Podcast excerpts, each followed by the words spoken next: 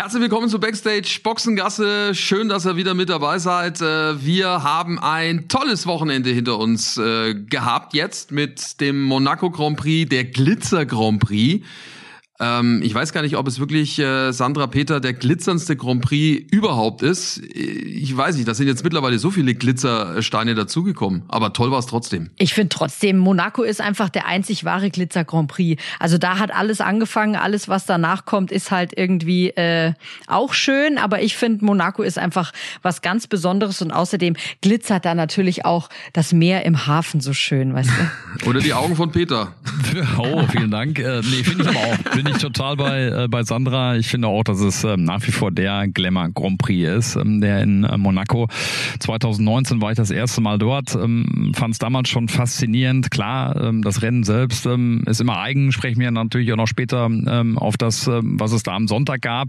Also ähm, fehlende Überholmöglichkeiten und so weiter, alles akzeptiert, aber das Ganze drumherum, das ist schon ähm, außergewöhnlich, so nah dran für die Zuschauer wie äh, in Monaco geht's nicht, ähm, was die Formel 1 anbetrifft trifft, äh, so viele Promis, Sternchen, so viel Bling Bling. Ähm, also das ist schon, das ist schon was fürs äh, fürs Auge. Ähm, das äh, kann man nicht anders sagen. Also von daher würde ich auch sagen, Glamour Grand Prix Nummer eins in der Formel 1.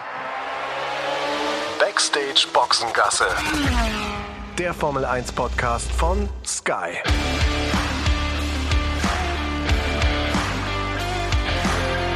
Mit Sascha Roos, Peter Hardenacke und Sandra Baumgartner.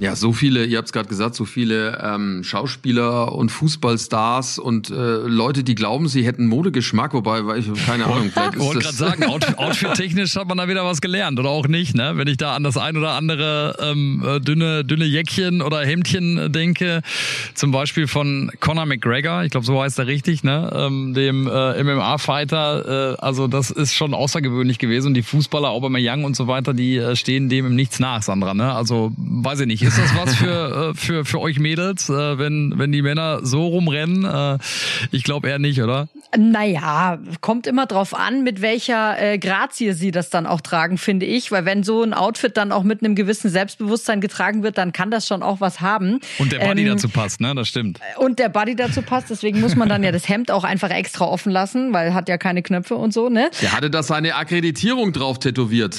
Ja, so genau. Wie kommt er dann aber da ans Drehkreuz hin, frage ich mich. Weil man muss ja die Akkreditierung ans Drehkreuz da so hinhalten, ne, dass es dann piepst. Das wird bei ihm ein bisschen schwierig. Aber ich finde ja. Beißt es durch. oder so. Das, das geht ja immer schon. Ich finde das jedes Jahr wieder lustig, weil das geht ja schon am Flughafen los, ne? Wenn wir in Nizza ankommen, was du da siehst, finde ich einfach überragend, weil da geht's schon los mit den äh, Outfits, mit den kleinen Hündchen in der Handtasche und so weiter und so fort und hört auch dann erst wieder auf, wenn wir in Nizza wieder in den Flieger steigen. Ich finde es grandios. Das ist übrigens der einzige Flughafen, wo bei äh, diesem dieser Hundekörbchen-Abholstation äh, mehr los ist als am Koffer, Kofferband. Ja, so, so wirkt's manchmal. Aber nichtsdestotrotz ist natürlich dieses Flair, wenn man da am Wasser entlang fährt, wenn man in Nizza, also mir geht's zumindest so. Du landest da in Nizza, das ist ja ein Flughafen, der direkt am Meer ist.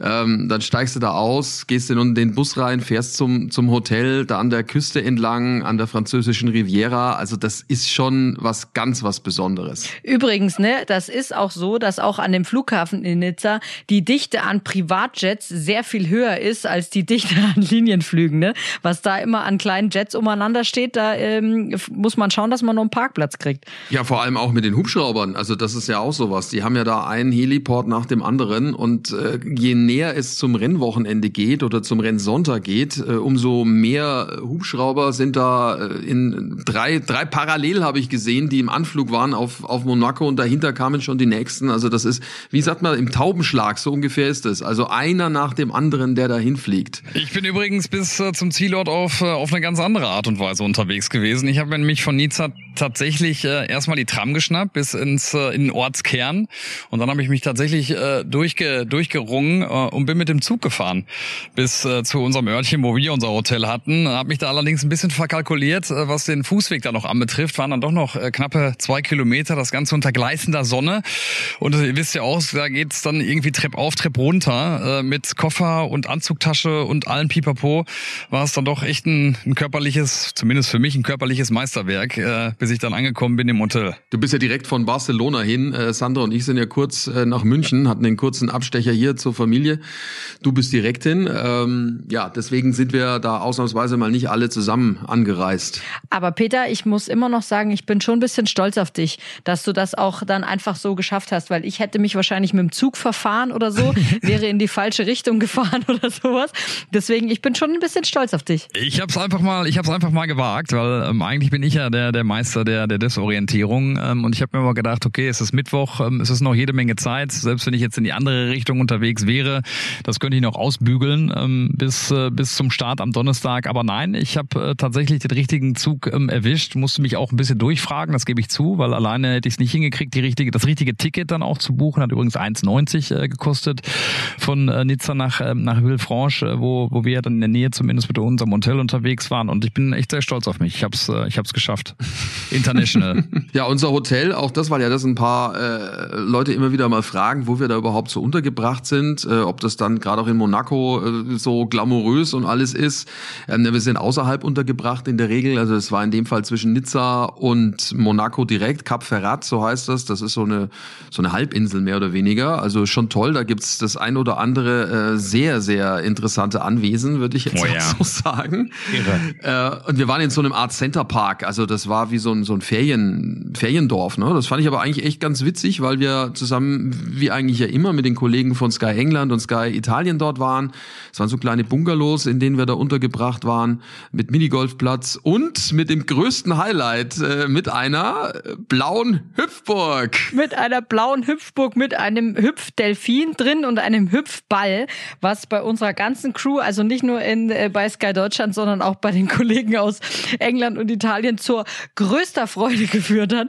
Und ich glaube, in dieser Hüpfburg waren mehr erwachsene Männer drin als kleine Kinder, ehrlich gesagt. Es gibt Wochenende. Videomaterial, aber äh, das wird nicht veröffentlicht, möchte ich an der Stelle das, das äh, nach den sagen. entsprechenden Kaltgetränken muss man natürlich auch noch dazu sagen. Ne? Also ähm, ich glaube, äh, ja, ohne ohne das wäre es unvorstellbar gewesen. Aber zu dem Hotel nochmal. Ich meine, im, im letzten Jahr, da haben wir tatsächlich so ein bisschen mit der Nase gerümpft äh, zu Corona-Zeiten. Da war das alles hier so ein bisschen äh, verlassen äh, ne? und äh, die Zimmer, die rochen nicht äh, ganz so gut. Ähm, war alles so ein bisschen runtergekommen, wie ich finde.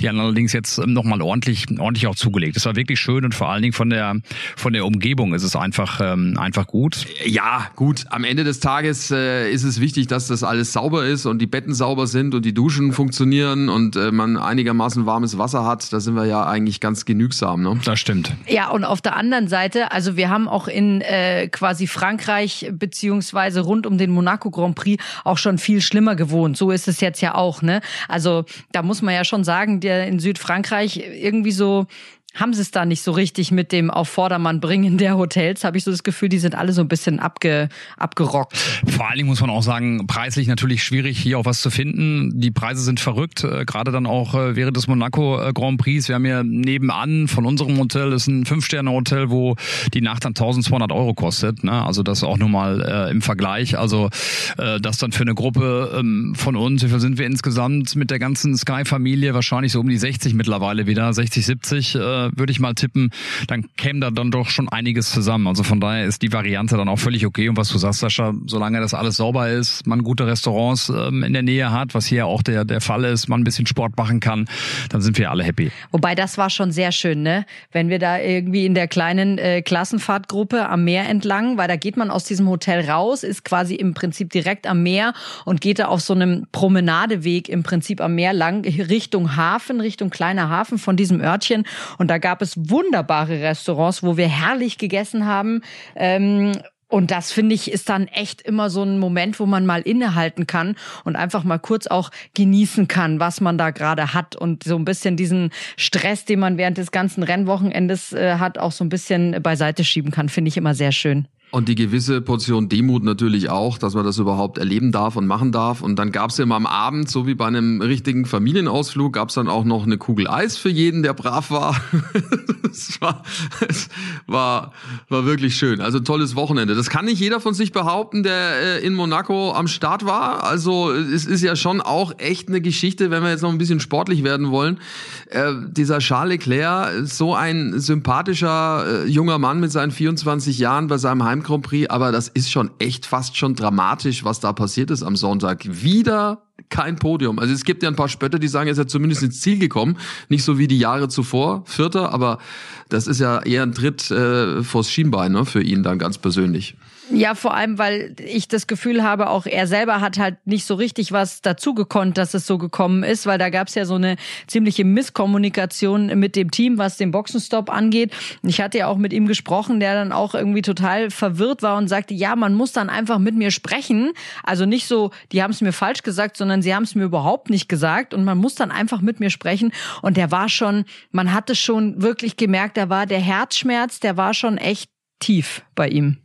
Ja, ich hatte ja vorher wirklich fest dran geglaubt, dass er seinen Fluch beendet und den Sieg einfährt. Ähm, hatte ich ja auch beim, beim letzten Podcast gesagt. Mir tut's auch wirklich leid mittlerweile ähm, um ihn, weil jetzt mittlerweile alles dabei gewesen ist. Äh, eigenes Verschulden, mal in der Formel 2, ähm, dann irgendwie ein Schaden am Auto, der nicht äh, entdeckt wurde im letzten Jahr, wo er ja auch Polsetter war, aber gar nicht an den Start gehen konnte.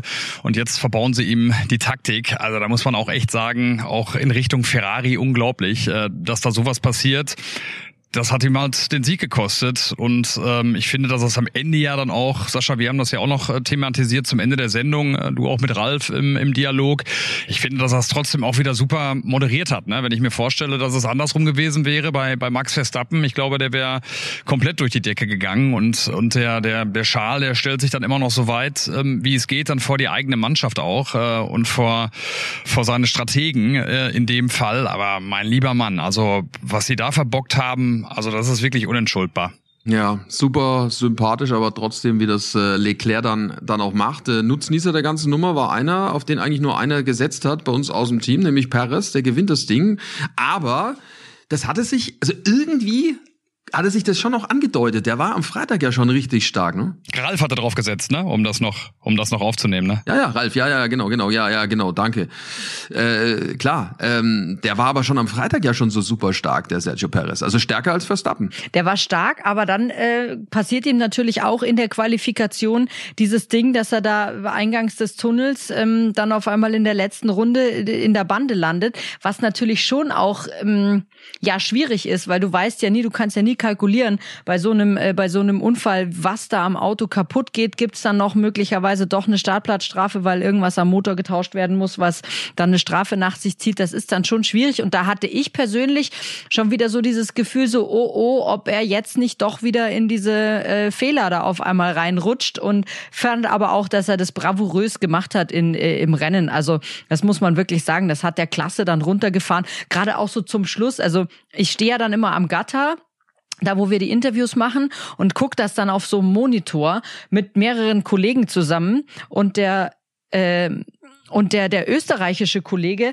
sagte irgendwann so zu mir magst dann Baldrian tropfen, weil ich mich so ein bisschen so hippelig von einem Bein aufs andere und die ganze Zeit, weil da waren ja die Reifen schon so abgekaut, ne, von, äh, von Checo Perez und ich dachte mir so, um Gottes Willen, jetzt rette das halt bitte irgendwie ins Ziel. Ähm, aber der Reifenflüsterer par excellence hat's hingekriegt. Ja, dritter Karriereerfolg für ihn und das dann ausgerechnet im Fürstentum und äh, Peter, das nach. Vor allen Dingen, Sander, du warst ja noch bei der Poolparty dann auch, oder? Äh, wie war das denn eigentlich? Was war denn da los bei, bei Red Bull? Du hast lange gewartet, Ja, ne? wobei, ich habe die Poolparty halt dann leider verpasst, ne? Das war total doof. Ich hatte direkt, nachdem wir fertig waren mit unserer Sendung, äh, mit Red Bull nochmal Kontakt aufgenommen, hatte gefragt, dürfen wir rauf auf die Energy Station da in diesem VIP-Bereich, wo dieser Pool ist, weil die ja da beim Teamfoto immer noch dann in den Pool springen und Sergio Perez hatte ja auch am Mikrofon versprochen, er macht das auf jeden Fall.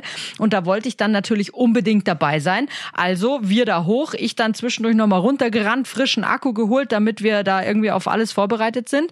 Dann hieß es auf einmal, ja, also Viertel nach sieben geht's los. Dann war es auf einmal halb acht und von niemandem war irgendwas zu sehen und die Zeit schritt immer weiterhin fort, bis ich dann auch von, äh, von Tobi, von unserem Kameramann, der ja auch für den ganzen technischen Abbau zuständig ist, irgendwie einen Anruf bekam, so du, wir müssen jetzt mal hier äh, die Leitung kappen, weil wir müssen fertig werden mit unserem Zeug. Und dann musste ich halt leider gehen, weil ohne Sendeleitung nach München ist es zwar schön und gut, wenn ich das alles irgendwie drehe, aber das bringt dann auch nichts, weil ich es dann dem Zuschauer nicht zeigen kann. Und es hat danach tatsächlich auch noch relativ lange gedauert, bis die ähm, dieses Teamfoto gemacht haben und es dann auch den Poolsprung gab. Das Ganze gibt's natürlich zu sehen bei Instagram, auch auf unserem Instagram-Kanal inzwischen bei Sky Sport Formel 1. Und ich finde, kann sich sehen lassen, der Poolsprung von Sergio Perez. Schönen Salto rein. Ja, schöner Frontflip. Hat er, mhm. hat er mhm. wirklich stark gemacht. Ja, hat er, glaube ich, nicht das erste Mal probiert. Na, was lachst du so? Ich fand, ja, Frontflip, nicht gut. Das, doch, ich fand's, äh, fand's stark. Äh, Frontflip, äh, ich hätte auch Salto gesagt, aber Frontflip klingt nochmal besser. Ähm, sag mal, Sander, und du bist nicht Gefahr gelaufen, dass, äh, dass, dass, äh, dass dich jemand reinschmeißt? Weil da sind ja, glaube ich, ein paar Baden gegangen. Ja, da sind ein paar Baden gegangen, aber ich war ja dann eben vorher schon weg und ich hatte mich aber, weil ich bin ja vorbereitet, vorbereitet. Ich hatte das Handy äh, dem lieben Kollegen äh, gegeben und auch ähm, mein mein In-Ear und alles, also alles, was quasi nicht nass werden darf, habe ich einfach zur Sicherheit schon mal dem Kollegen in die Hand gedrückt. Ich dachte, ja. du hast einen Badeanzug drunter angehabt. Nein, oder so. mein, nein, pass auf. Das, das, das Outfit, was ich anhatte am äh, Sonntag, diese. Es schwimmt. Nee, das ist aus Badeanzugstoff so. tatsächlich. Ja, siehst du. Das ist aus Badeanzugstoff, was mir natürlich auch bei dem Regen ehrlich gesagt schon etwas geholfen hat, weil es äh, nicht ganz so nass und eklig war, ehrlicherweise. Aber nein, ich hatte mich vorbereitet, wurde aber nicht in den Pool geworfen, weil ich ja äh, äh, früher gegangen bin. Also der Kollege Craig Slater, der ist ja wieder im Pool gelandet von UK. Ähm, ich habe mich vorher kurz mal aus dem Staub gemacht. Der will das, glaube ich, auch. Ich wollte ich gerade sagen, das sah mir so ein bisschen, ich habe es mir auch ein paar Mal angeguckt, das sah mir dann doch so ein bisschen abgesprochen aus. Aber mein Gott, für den Effekt ist ja alles wunderbar.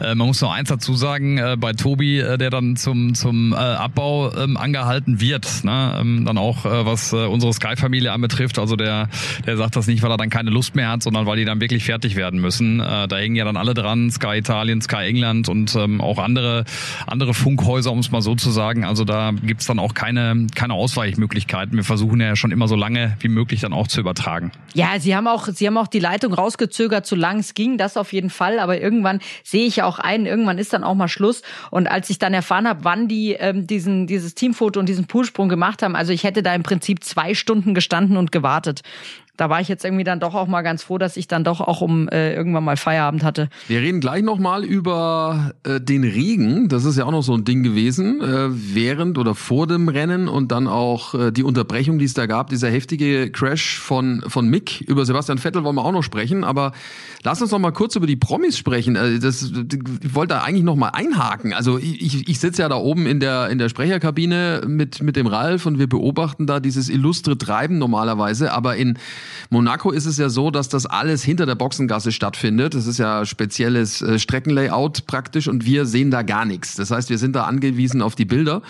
Und wir haben uns köstlich amüsiert, äh, Peter, als äh, du äh, dich da rangesneakt hast, also so äh, an äh, Heidi Klum. Also das fand ich ja überragend. Erstens mal, ich hätte sie von hinten nicht erkannt, äh, großartig. Ich auch nicht. Sie ist ja schon vorher einmal an mir vorbeigegangen. Und dann war es wirklich so, und dass... Wie kam es dann? Am Geruch oder wie? Oder wie nee, hast du gewusst, dann dass ich, dann hab ich, Ja, nee, in der, in der Boxengasse ist sie an mir vorbeigegangen und dadurch konnte ich mich ja schon mal so wirklich rantasten im wahrsten Sinne des Wortes. Da habe ich sie dann schon mal von hinten gesehen. Mir wurde dann, äh, dann auch bestätigt, ja, ja, das ist Heidi Klum. Ähm, äh, wusste aber auch nicht mehr ganz genau, wie, äh, wie, äh, wie er Göttergatter heißt. Ähm, hab auch gelernt, ich werde noch viel mehr Bunte und Gala lesen in nächster Zeit, äh, was ich bisher vielleicht ein bisschen vernachlässigt habe, aber das gehört dann wohl auch dazu, äh, wenn man nach Monaco fährt oder auch nach Miami. Also da werde ich äh, demnächst noch, noch äh, sicherer sein. Aber genau, dann habe ich Heidi Klum gesehen am Auto von, von Lewis Hamilton, äh, Fotos machend, äh, ihr, ihr äh, Göttergatte äh, neben, nebendran.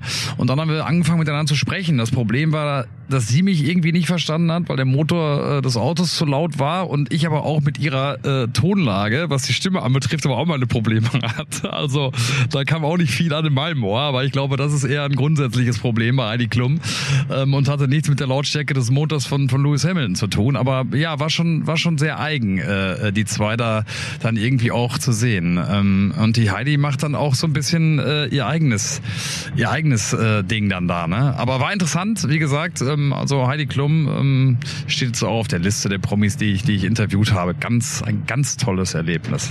Was großartig war, fand ich ja, dass ähm, äh, äh, Patrick Dempsey dass der ähm, den äh, Timo Glock sofort erkannt hat. Also der hat Timo gesehen und war völlig aus dem Häuschen, hat dann immer in Timos Richtung gezeigt und gezeigt, er kommt gleich zum Interview und war äh, total happy, dass er den Timo getroffen hat. Das, das fand ich ja richtig stark. Also ich sehe da vielleicht eine, eine, eine Hollywood. Das sind ja Kollegen. Eine Hollywood, ja, und vielleicht sehe, kommt da ja auch jetzt bald eine, eine, eine kleine Hollywood-Karriere für den, für den Timo noch in Frage. Wer weiß es denn? Ja, richtig. Klar, irgend so ein Autorennfilm, ne? Das wäre eine, das wäre eine großartige Nummer für, für, für den Timo. Und Patrick Dempsey ja selber, ähm, ja, Motorsportler, fährt mit dem Porsche 911 äh, in verschiedenen Cups schon mit. Also hat auch Ahnung, finde ich auch. Das ist ein cooler Typ übrigens, ne? Und ein netter Kerl und, und äh, mit einer gewissen Normalität äh, ausgestattet, ähm, was nicht bei jedem Promi der Fall ist. äh, ne? Haben wir gerade schon und mal den einen oder anderen gesprochen. Ein bisschen was, glaube ich, auch die Zusammenführung, die Familienzusammenführung der Verflossenen von Flavio Briatore bei uns auf Sky, weil äh, Sandra,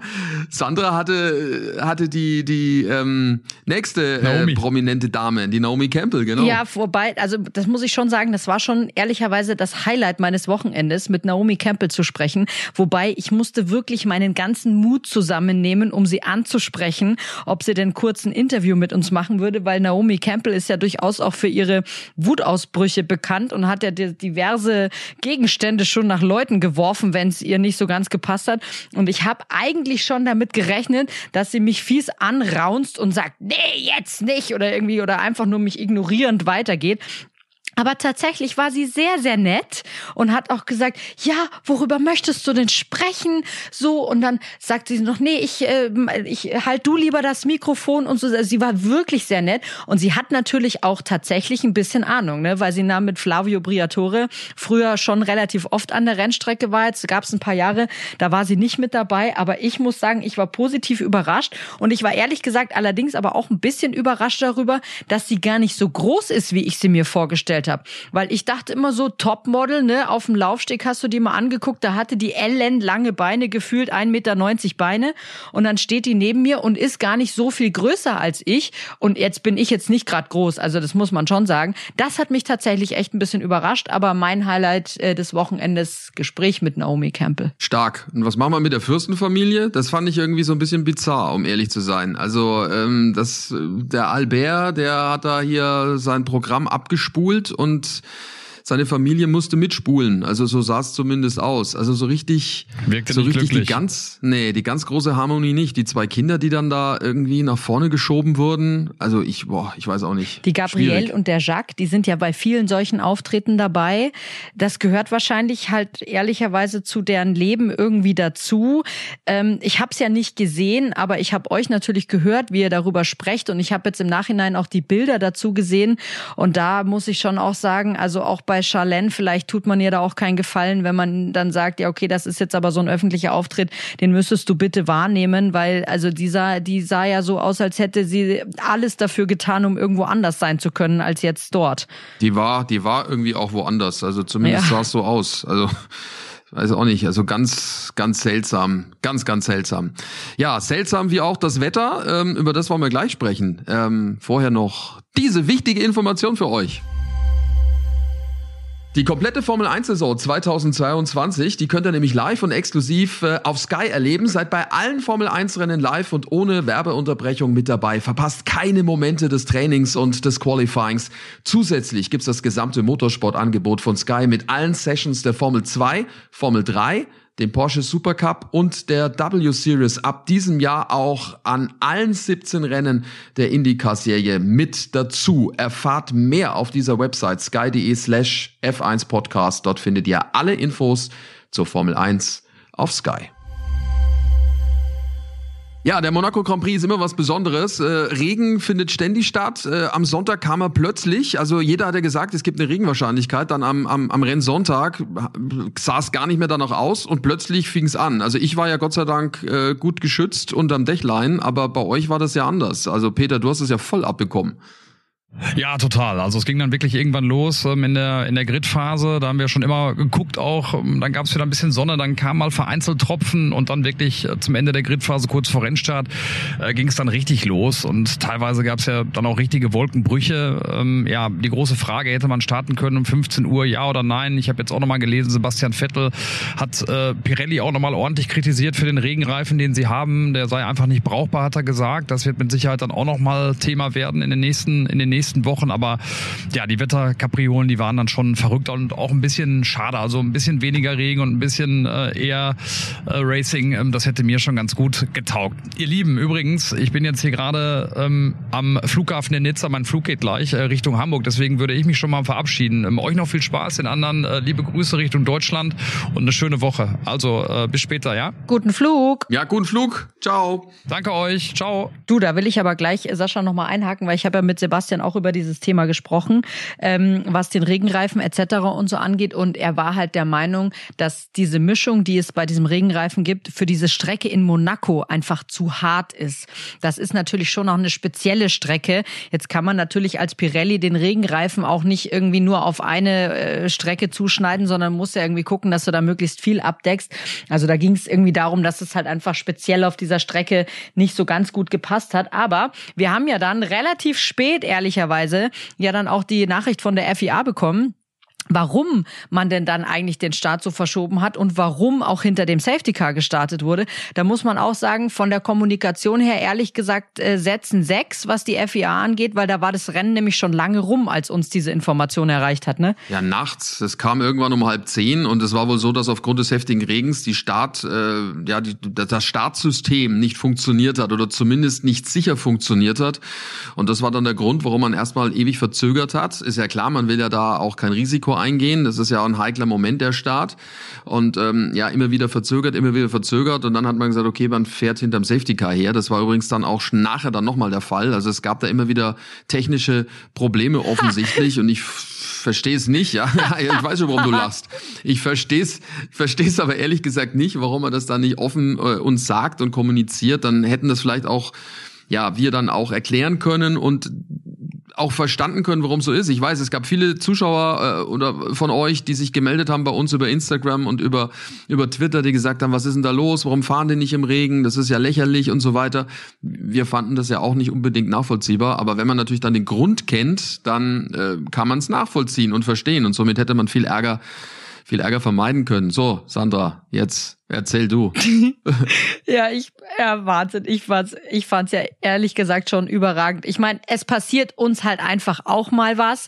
Es gibt immer mal wieder kleine technische Probleme, von denen der Zuschauer dann meistens zum Glück nichts mitbekommt. Aber dieses Mal, mein Gott, dann gab's halt zweimal Stromausfall. Und dann ist halt irgendwie alles weg. Und ich sitz dann halt da in, ne, im Fahrerlager, da eben an diesem Gatter, hab da meinen kleinen Hocker und gucke auf die Monitore und hab meinen Knopf im Ohr und höre nur diese ganze Kommunikation Situation. Ne? In München in der Regie drehen sie total am Rad, weil sie natürlich versuchen müssen, da irgendwie was hinzukriegen. Bei uns vor Ort drehen alle am Rad und Sascha versucht dann noch zwischen Problemlösung und äh, bin ich, kann man mich hören oder kann man mich nicht hören, auch noch irgendwie Rennen zu kommentieren. Also für mich klang es ehrlicherweise sehr unterhaltsam. Ich glaube, Sascha, du hattest nicht ganz so viel Spaß wie ich. Ja, du, das, wir hatten ja großes Glück. Also dieser Stromausfall hat ja alle betroffen, also äh, im Fahrerlager und alle TV-Stationen hatten da Probleme damit. Äh, das war mal da, mal nicht und dann ist der Bildschirm schwarz und dann geht die Tonleitung nicht. Ähm, auch es gibt so eine sogenannte Havarieleitung, also eine Notleitung, auch die hat nicht funktioniert. Und die Kommunikation funktionierte auch nicht. Also völliger Blindflug in dem Fall. Und ja, also klar, großes Kompliment an alle, äh, die da vor Ort und auch dann in München versucht haben, dort ja Wege zu finden, wie wir dann doch weiter kommentieren konnten, weil eine Sprechstelle ging nämlich, ähm, die von Ralf, mal, mal nicht, also meine ging gar nicht. Und das musste man natürlich erstmal rausfinden und das war gar nicht so einfach, das Problem dann zu lösen. Und unser Glück war natürlich, dass in dem Moment äh, eh das Rennen unterbrochen war nach diesem heftigen Unfall von von Mick Schumacher. Äh, das heißt, man hat ja auch jetzt nicht wirklich viel verpasst. Also und das Bild war ja Gott sei Dank stabil. Also zumindest kam es wohl stabil ja an. Wir hatten teilweise nichts, aber egal. Hauptsache die Zuschauer äh, sehen, was da passiert oder was da gerade in der Boxengasse abgeht. Ja, also der Unfall von Mick war der Auslöser.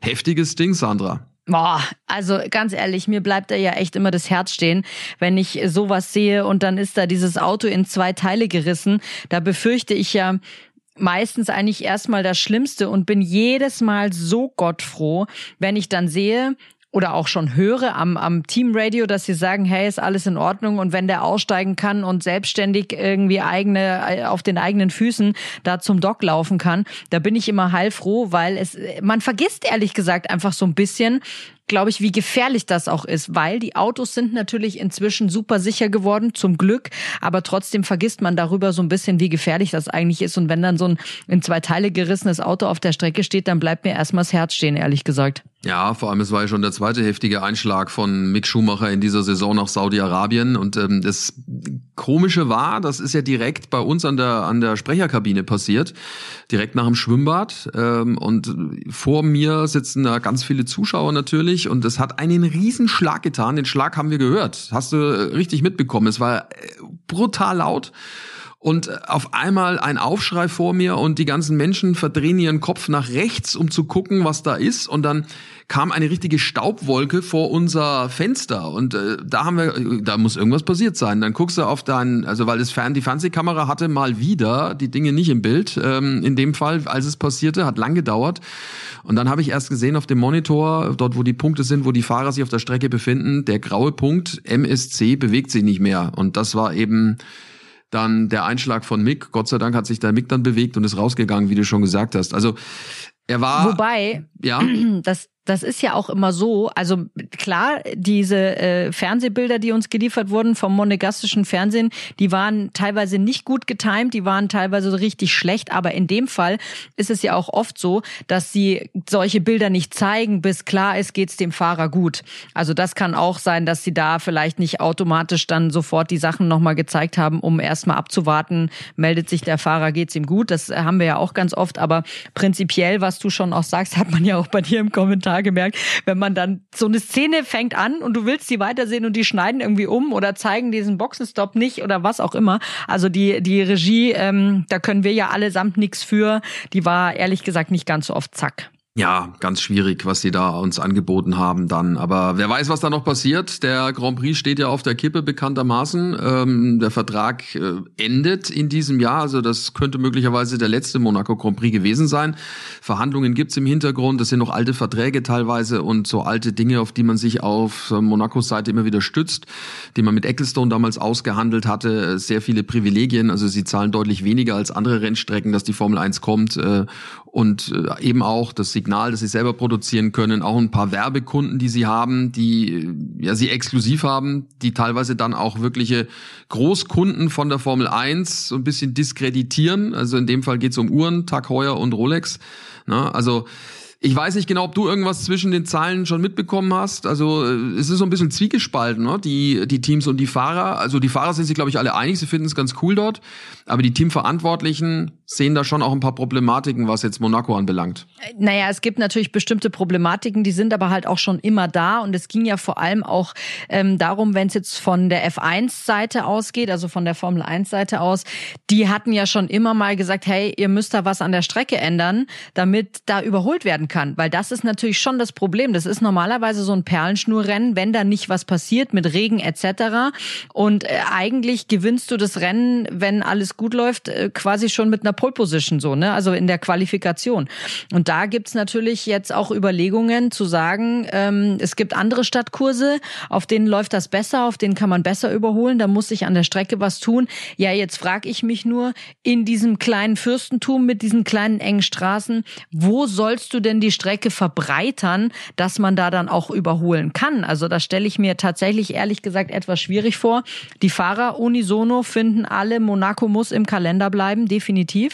Ähm, weil für die das natürlich auch nochmal ein absolutes Highlight ist, dieser Ritt auf der Rasierklinge. Und wer hat das immer so schön gesagt, wenn man den, den Schriftzug des Reifenherstellers ähm, auf dem Reifen nicht mehr lesen kann, dann war die Linie richtig gewählt. Also so nah geht's da an den Leitplanken vorbei.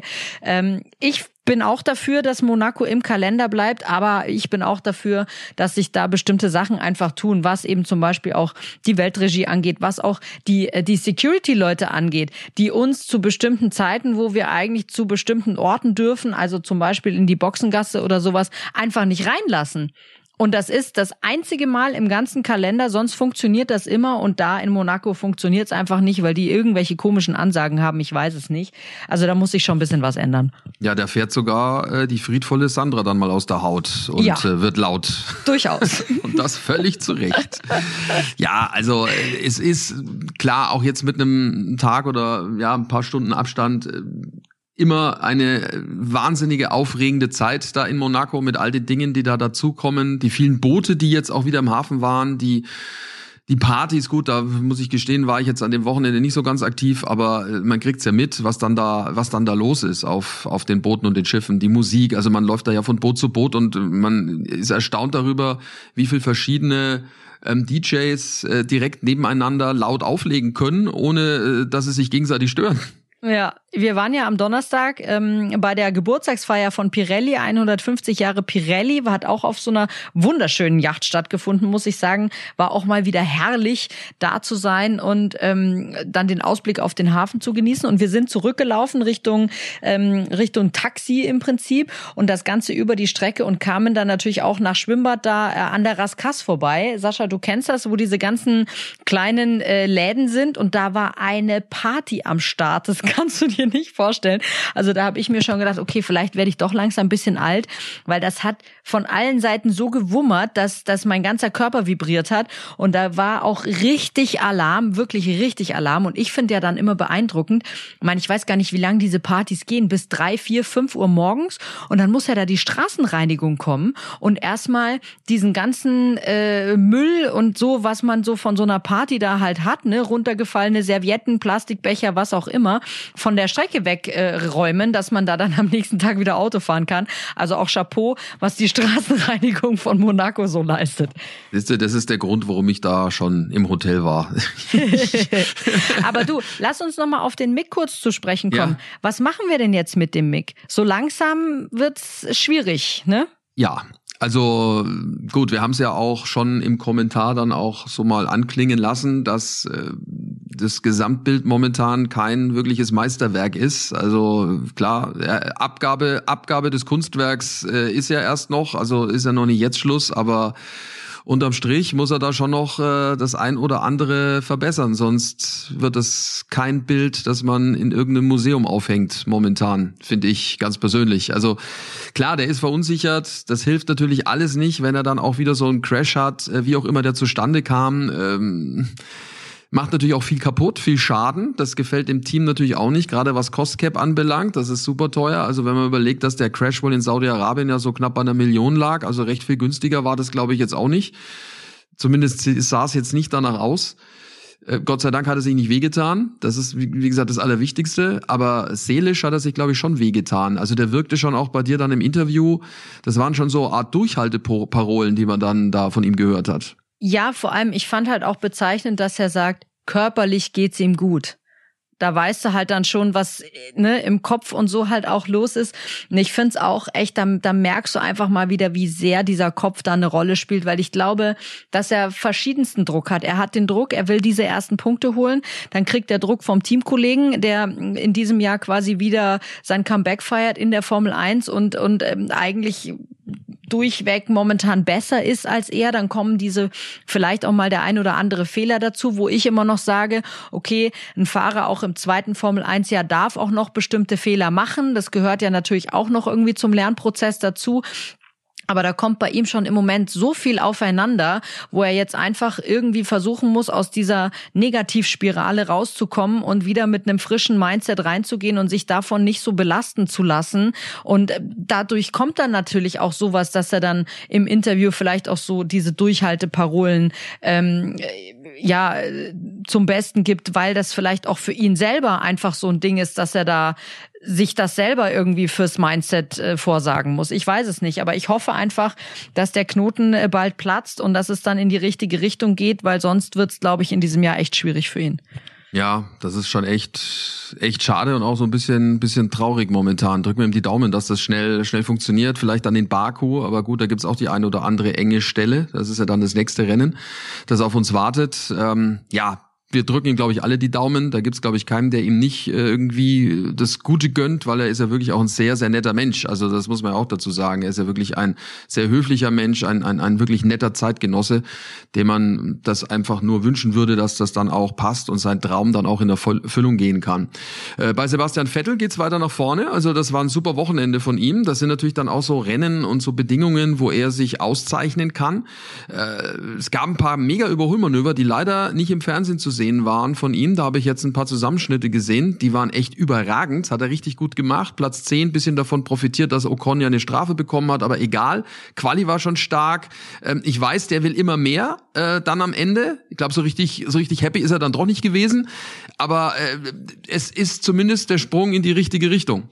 Ja, ich fand, es ging. Also er, er, ich glaube, er konnte das jetzt schon relativ gut einschätzen, auch gut realistisch einschätzen, war jetzt nicht unzufrieden damit, ähm, hat natürlich schon auch mit ein paar Sachen eben gehadert, eben mit diesem Thema der, der Regenreifen fand er zu hart für diese Strecke etc. Da gab es so ein paar Sachen, die ein bisschen Schwierigkeiten bereitet haben.